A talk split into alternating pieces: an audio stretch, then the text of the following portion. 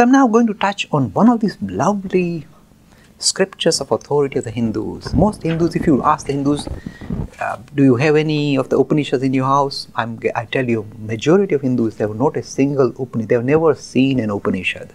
They don't know what the heck it is. They are wallowing. I must make this comment. Let me go back to India. They wallow in kathas, storytelling. Storytelling is a marvelous beginning of the spiritual journey, a religious journey. It attracts us through storytelling, through wonderful, colorful narratives. But at some stage, it becomes necessary to grow up, to shift from storytelling or the narratives to the philosophy, the heart of Hindu religion. And sometimes the Hindus are very bad at doing that. They like to. Haven't you noticed most of the soap operas in on television? They're wallow. They wallow. They seem to enjoy, you know, going in on the same old thing, round and round the merry, you know, merry, the, the, the, the mulberry bush. They go round and round, wallowing and crying, and a little bit of laughter, and then crying again, and that vicious woman doesn't die or something, you know, keeps coming back and destroying their family life, and they love it. They thrive on wallowing. So this idea of wallowing in sentimentality is a feature that is not only restricted to soap operas, it is also visible in religions. The wallowing in storytelling. When the storytellers do the stories, they should give a health warning, they should go with the storytelling. And the health warning is very simple. These kathas are the kindergarten. They, they have marvelous, very highly gems within them, and yet you must treat the stories as they are narratives powerful tools in order to present some very subtle ideas. But the subtle ideas must be exposed, must be expressed, must be understood. Instead of doing that, they are expecting you to treat these stories as literal truths. So straight away the youth will move away from you, straight away. They say, I can't be true, this can't be true. And they think because the stories are sus suspect, the whole enterprise is suspect. So they abandon their religion in droves. So the modern youth in India and in the UK are not attracted to religion, they are rather attracted to these dancing girls. It's much more easier enterprise to handle than this kind of airy-fairy things. And who is to blame? The storytellers. They must give a health warning. Guys, it is nice to suck your thumb and listen to kathas, but at some stage grow up and look at the philosophic foundation of your religion. Where does it lie? Upanishads. This is the shift necessary from storytelling, from the Purans, going into philosophy, the Shrutis, the Upanishads and the Bhagavad Gita is where the heart, the throbbing heart of Hinduism lies. So, what are the Upanishads? First of all, just to give background, Upanishad basically means you come close to me and we destroy your delusion. And remember when I talked about dharma, I said the aim of dharma is to remove the delusion that you are the body and the mind and you are the spirit to resolve your human condition. So the Upanishads, the aim of the Upanishad is to, to do precisely that to remove your delusion regarding what the what is the nature of reality, what is your nature itself. It removes the delusion. That's the whole aim of the enterprise. So here we come across one of these most marvelous central Upanishads of the Hindu tradition, Kathopanishad. It's not very clear which Vedas it occurs in, but they say it's Yajur Veda. Possibly. Doesn't matter. Doesn't matter. What is this Upanishad about? It starts off in a narrative format, but in a way it shows the evolution of Hindu thought. So very crude ideas to very sophisticated ideas. You see the evolution of Hindu thought within the Upanishad. You see that very visibly. Let me do the story of the Upanishad itself and at the same time pull out some of the key features of the Upanishad that relate to the ideas of Atman, Brahman, Samsara and Dharma. What are the features? Let me do the narrative. And we are not, as I told you, the Vedic scriptures don't mind using poetry and narratives to bring out subtle ideas. But this is purely, they tell you it's narrative, so watch it, don't treat it as literal truth. The narrative goes as follows. In ancient India, a sage, a rishi, what were the, what were the ideas of ancient India? That if you offer things to God or to higher beings, then you'll be rewarded because you'll be sent to heaven where you can live with these higher beings for thousands of years and have great time there, all pleasure not very diff different from the Abrahamic idea of heaven. This was visible in ancient India. So you do certain sacrifices, you do yagnas, and the, the result of that is that you will go to heaven and live for a long time there. So this was there, very visible. So he's an ancient sage of the Hindu tradition who is doing a yagna, but he's a bit of a mean person. And what he's saying, instead of giving out the best that he possessed, you must give away the best thing that you possess, in, do, in, is donate it out. He was giving away the cows that were that had stopped giving milk; they were no good. He was giving them away. He had a little son, a five-year-old boy, called Nachiketa. The little boy was very sharp, had sharp intellect, and he realized that something is not right. So he went to his father and said, You are supposed to give away the best of your things that you possess in this yagna, in this sacrifice. So my question is, who are you giving me away to? Because I'm your best son. Now you see, never go and ask a father such difficult pointed questions. And the poor Nachiketa kept asking his father, Who am I being given to? And the father got fed up finally and said, I'm sending um, them, you know, the, the English translation will be go to hell, but I won't use that. He said, I'm giving you to the, the, the king of death, means die. You know, all fathers from time to time use such language. So he said, sending you to the king of death.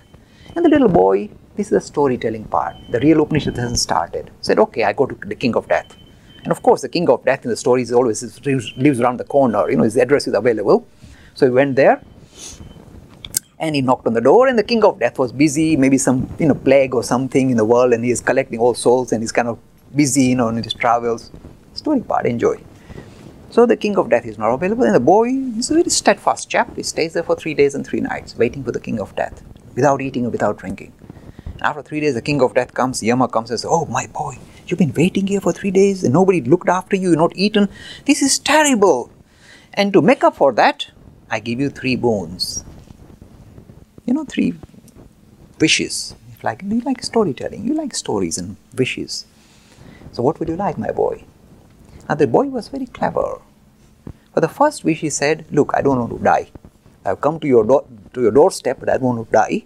I'm quite happy to continue to live, but my father is angry, so can you make sure I can go home? I don't die, and my father is no longer angry with me. Can you sort that out for me? Get my father in the right mood for me to return home. This is looking after your mundane, your immediate requirements. So the boy is very practical. He wants, doesn't want to die, he wants to go and live with his family again and happily. Yama smiled, he said, Okay, I'll let you have that wish. The sec- for the second wish, said the boy, You see, people have been saying that you do certain yagnas, certain sacrifices. And was this fire ceremonies where lots of animals were sacrificed was commonplace, remember. Said they said if you do these major yagnas, you can go and live in heaven for thousand years. Can you tell me the trick of that? What is the best yagna to live a long time in heaven? It said the Upanishad shows you the evolution of the Hindu thought within just one Upanishad. So the idea, ancient idea was that you do certain activities, certain rituals, which will give you a benefit in the hereafter, similar to the Abrahamic ideas. You see the visibility, same ideas visible in Abrahamic religions. So the idea that you do certain work here and you'll get benefit in heaven where you can you know, enjoy the fruits of your action Marvelous idea. He said, What yagna? The king of death smiles, Okay, I'll teach you a yagna, which will be from now on will be called Nachiketa yagna, which people can practice and go to heaven and live for a thousand years. Marvelous idea. I'll, I'll teach you the tricks, uh, the technique of that party, because they are very elaborate techniques. Again, what is becoming revealed? In the ancient Hindu tradition, we have this idea, this is called Purva Mimamsa, this idea that particular liturgy, particular you know methodology that you use for carrying out worship or, or the Havan ceremony will produce certain definite benefits. But you must pronounce the exact words and you must have the exact size of the altar must be perfect. And all this idea is very visible in the Purva Mimamsa. We emphasize the liturgy, the ritualistic aspect of the Hindu religion, and that was visible in the Kathopanishad, a second boon. Again, you see, I'm showing the evolution of the Hindu thought from this idea of sacrificing, fulfilling liturgy, full, you know, making sure you do follow the liturgy to its letter is visible. So far, the Upanishad has not even begun. I'm just showing you the background. The narrative is showing, building up the context in which the Upanishad became visible. Now, with the third boon, begins the real Upanishad. Now, Nachiketa says, I have a problem. See, you send me to heaven, it's alright to live for a thousand years, but it's still temporary. Compared to infinity, compared to something that is everlasting or something, it's like a drop in the, in the ocean. It's hardly worth much, is it? For my third boon, I wish to learn the secret of immortality. Now, immortality, be careful, doesn't mean living forever, even though it sounds like immortality, it means transcending the limitation of time. I'm tired of this kind of short termism. Short termism, even living for a thousand years heaven is short term compared to eternity. So I don't want short term resolution to the human condition. I'm looking for a permanent resolution. I wish to transcend all limitation. See now, what you heard in the earlier session about the idea of dharma, transcending, breaking free from the human bondage, is what the Upanishad is searching for. Same thing coming with Nachiketa. I wish to transcend time. I wish to break the bondage of human condition. Teach me the secret of immortality. What is death all about? Now, with the third boon, the king of death smiled. Yama, storytelling is nice. He said, Nachiketa, look, you are a little chap. Forget about this, is difficult for you. Let me, instead of giving you this boon, let me make you the king of the whole world for thousand years. Thousand years you can rule the world. And I'll give you lots of little princesses to marry, sweet, you know, wearing saris and going, hello, I'm your wife. I'll give you lots of sweet princesses to marry and rule the kingdom and lots of chariots of gold. These people, eyes light up. You know, when you mention gold, I, everybody's eyes light up. It's like shining Mercedes Benz this, in today's terms. I give you all these Mercedes Benz and shining cars and hopefully beautiful women and lots of them, no problem. And all this empire. It's a nice thing, a little boy. Won't you be happy, little boy? You'll be a little princess, prince, married to lots of princesses and living happy life. I'll give you that. Forget this is difficult. Don't ask me the difficult question. Just take this. This is a nice, sweet thing. You see, an ordinary person would be easily, you know, easily, it would easily digress It's understandable. This Nachiketa now shows real perseverance, Nishtha. He says, No, O King of Death, all these things that you give me will drain me. Basically, you know, when you chase after pleasures, haven't you noticed? It drains you. You go on so many holidays and you buy this and buy that. It drains you. The amount of effort you to make sure that you wash your car and go to the airport and sit and eat in the plastic trays, it drains you. You say, no, but this is called life and this is what we're all about. Oh, it's drained, don't you realize? And Nachiketa was very mature. He realized this is a draining exercise. It's not a fulfilling exercise. It'll make me, it'll dilute me. It'll demolish me. He said, I don't want this short-termism. Don't, you know what he's told? The king of death. Keep your chariots of gold and keep your princesses. Look at the language, arrogant chap as well. You keep it. He says, you belongs to you, you keep it. I want the secret. What is my real nature? How do I transcend my limitation? I wish to learn that. You see, this here we see the straightway this idea of this boy trying to make sense of the human condition and is not easily fobbed off by simple pleasures or simple things that normally most of mankind is this is how this is the condition of mankind we are easily, we easily digress, get caught up with our usual human kind of frailties and frailties and chase after them. And we feel that fulfilling them, we have solved the problem of human condition. We just get drained and we die and we come back again and start the process again. The resolution is not being drained more and more, but to transcend it, get over it. And this is what Nachiketa, little boy, asks for. See, this is the beginning of the Upanishads. I'm just showing you how this idea of dharma, of knowing what is our essential nature and how to do it, theory and practice becomes visible in the Upanishads. So with the third boon, Nachiketa asked for the grand prize. And the king of death tried all this trickery. And Nachiketa couldn't be, could be bought out. So he smiled. And here now begins the Upanishad. He says, Ah, my boy, you see, for this knowledge, you require a, a very a very suitable student and a very suitable teacher. This is very unique knowledge that only some possess. Only an aspirant of your nature can access this information or this knowledge.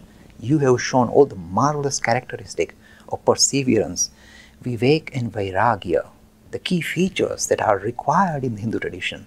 You've shown both of them. Vivek, distinguishing between what is permanent and what is temporary.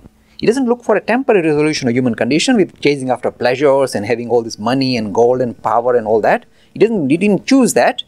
He chose the permanent resolution.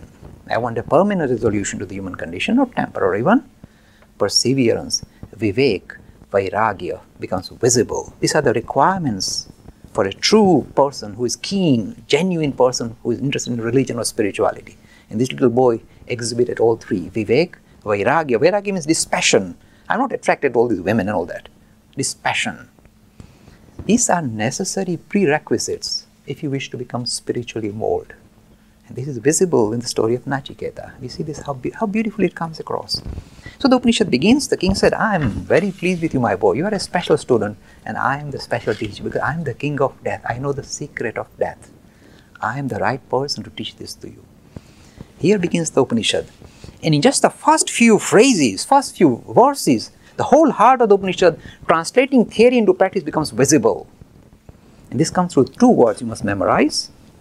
This is the idea of dharma, practicing dharma in the Kathopanishad, in the very simple language. He says, My boy, two things present themselves to mankind. Two things come to us.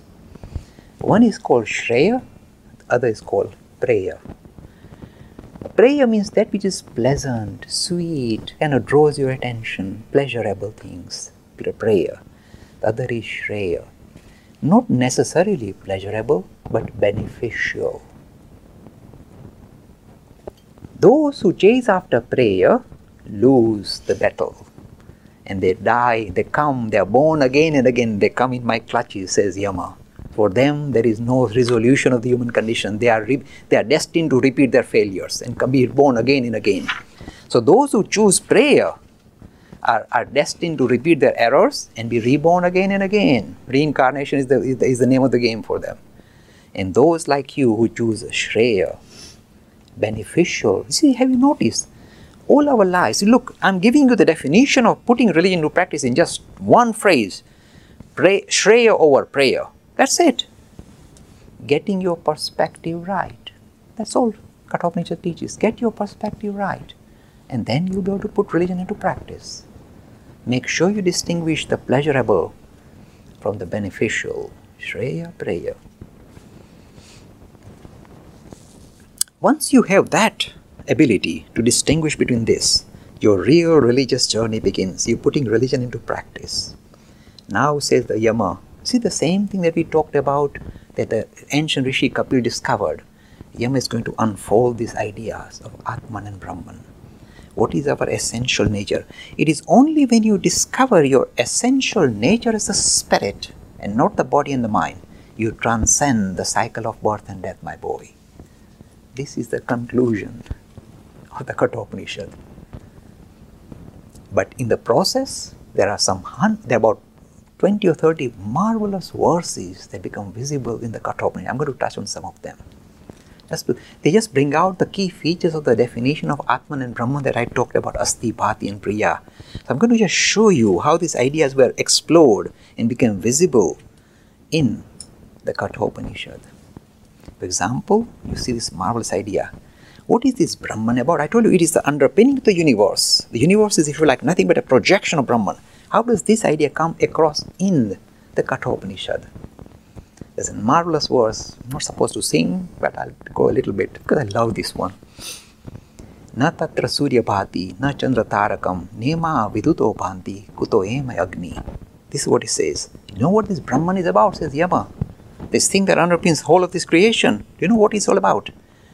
That thing, this element, this principle that underpins everything, cannot be lit up by the sun, nor by the moon, nor by the light that you have in your in your in your in your in your, in your world. Talking about these lights as well. It cannot be lit up. It cannot be revealed by this ordinary light, the sun and the moon and this light. And yet, with its light, the light of Brahman, everything else lights up. It is with the light of Brahman that consciousness comes into being. See the idea of consciousness coming into being? It's the light of which Brahman that lights up the whole of this creation.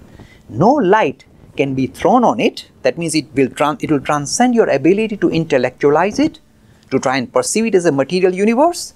It is not a material thing, neither is it a mental or intellectual thing. Your mind, your intellect will not be able to put a shine light on it.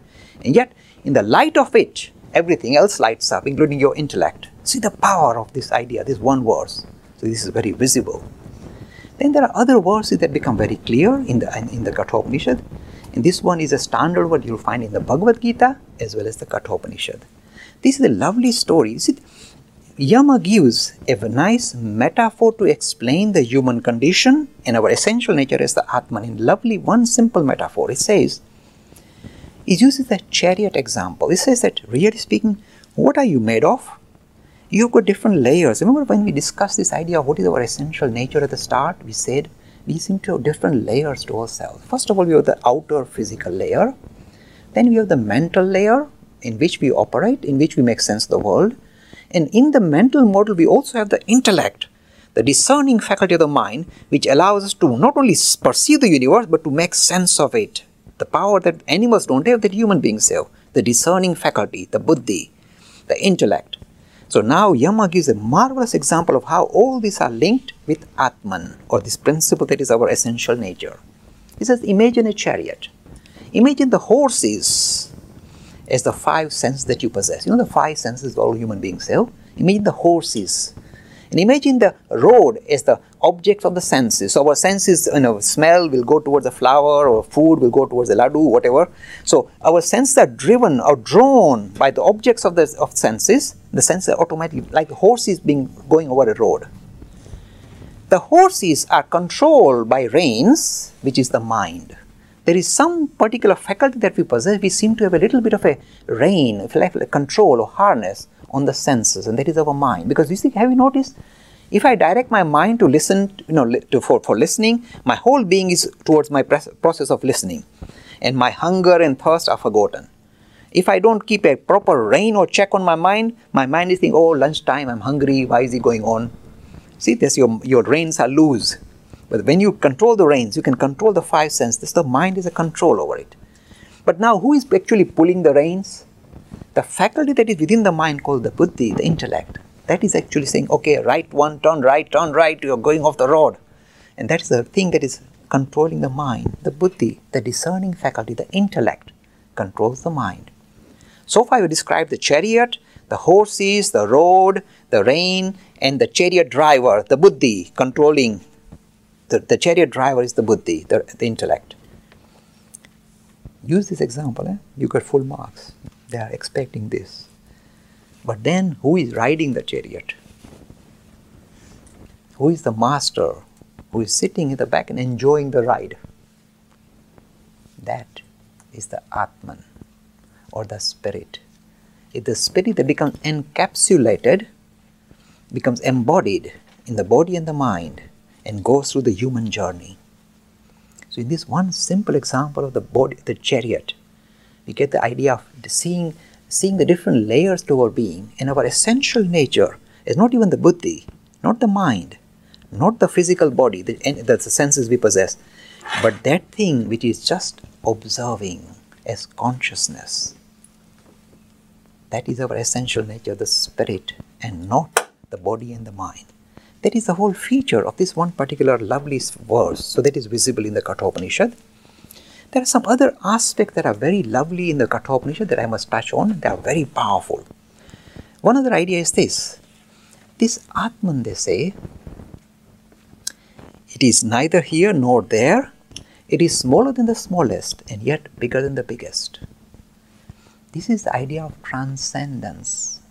You see, as we are caught up with the finite, we can never truly grasp the infinite. We can make effort to grasp the infinite, but we can never really get our minds around it because it is essentially transcendent. And there are two places where the transcendence becomes very visible. It is in the infinite and the infinitesimal. This is how you show transition uh, into trans, you know, if you like, transcendence means moving away from the finite. How can you move away from the finite? And the first thing that human beings would think, oh, infinite. That's just going to one end of the scale. What about the infinitesimal? That too is transcending the finite. So in this Upanishad, this wonderful idea comes. This infinite, that the spirit we're talking about is transcendent. It is visible as the infinite as well as the infinitesimal. See the powerful idea. In the other theology, they normally says infinite. We say infinite as well as infinitesimal. This is again visible in this Kathopanishad. So these are some of the key features. And there are some other ideas in the Kathopanishad which are very attractive. It says to discern this, to make sense of this idea that I'm telling you that you are the spirit and not the body and mind. You require is like to, to discover this is one of the greatest challenges faced by mankind. It is not an easy easy exercise. It is like walking on a razor's edge. The goal is very difficult. This that the path is very difficult, but the goal is very attractive because the goal is freedom from bondage, from all human conditioning. You discover yourself as free and blessed. And the aim of the Upanishad is to discover this freedom. You see, this free, there's no God coming in. Break free from the shackles of your body and mind, discovering your essential nature. There's one final verse of the Upanishad that you must quote when you get a chance. This is a wonderful thing. This is the resolution of the Upanishad, the conclusion. It says, the knowing self, the word is knowing self, is never born, never dies. As long as you don't know yourself as the spirit, your journey of rebirth continues and you come under my clutches again and again, says Yama. You'll be born and you'll die. You'll be born and you'll die. I'll clutch you again and again. Come under my clutches again and again. The knowing self. You see, the self is self lit anyway. But once you discern yourself as the spirit, the knowing self is never born, never dies. See the power of the Upanishads. It's telling you how to resolve your human condition. And in one Upanishad, some of the marvelous idea of Atman and Brahman becomes visible. There's another metaphor that they've used in this Upanishad and also in the Bhagavad Gita. And they use this idea of an upside down peepal tree, an upside down tree. You see it in the Bhagavad Gita. And say, what the heck is, why is it upside down? And I thought hard about it. In fact, I looked at many scriptures to try and say, why did they turn it upside down? You see, the idea is this we always somehow think, human beings think, spirit is somewhere up there. Do you ever think spirit is under my feet? You always think it's up there. When you think of God, do you think God is here? You always say, ah, God. Why do we look up? This is a human characteristic. So the idea is that somehow the spirit is up there and we human beings are down there. The expression of spirit coming from up above and expressing itself as human being is going downwards, coming down, reducing his Godhead. So the idea of upside down is the roots are in the unmanifested Brahman, but its, expression, manifestation is in this physical world as human beings. So they use the upside down tree saying its, its, its roots is unmanifested Brahman, but its expression is the visible universe that we live in, including our human condition. That's why they show it upside down tree again and again. Most people say, why? I thought about it. It's the psychology of looking upwards. That's why they turned it upside down. I can't see any other better reason for that.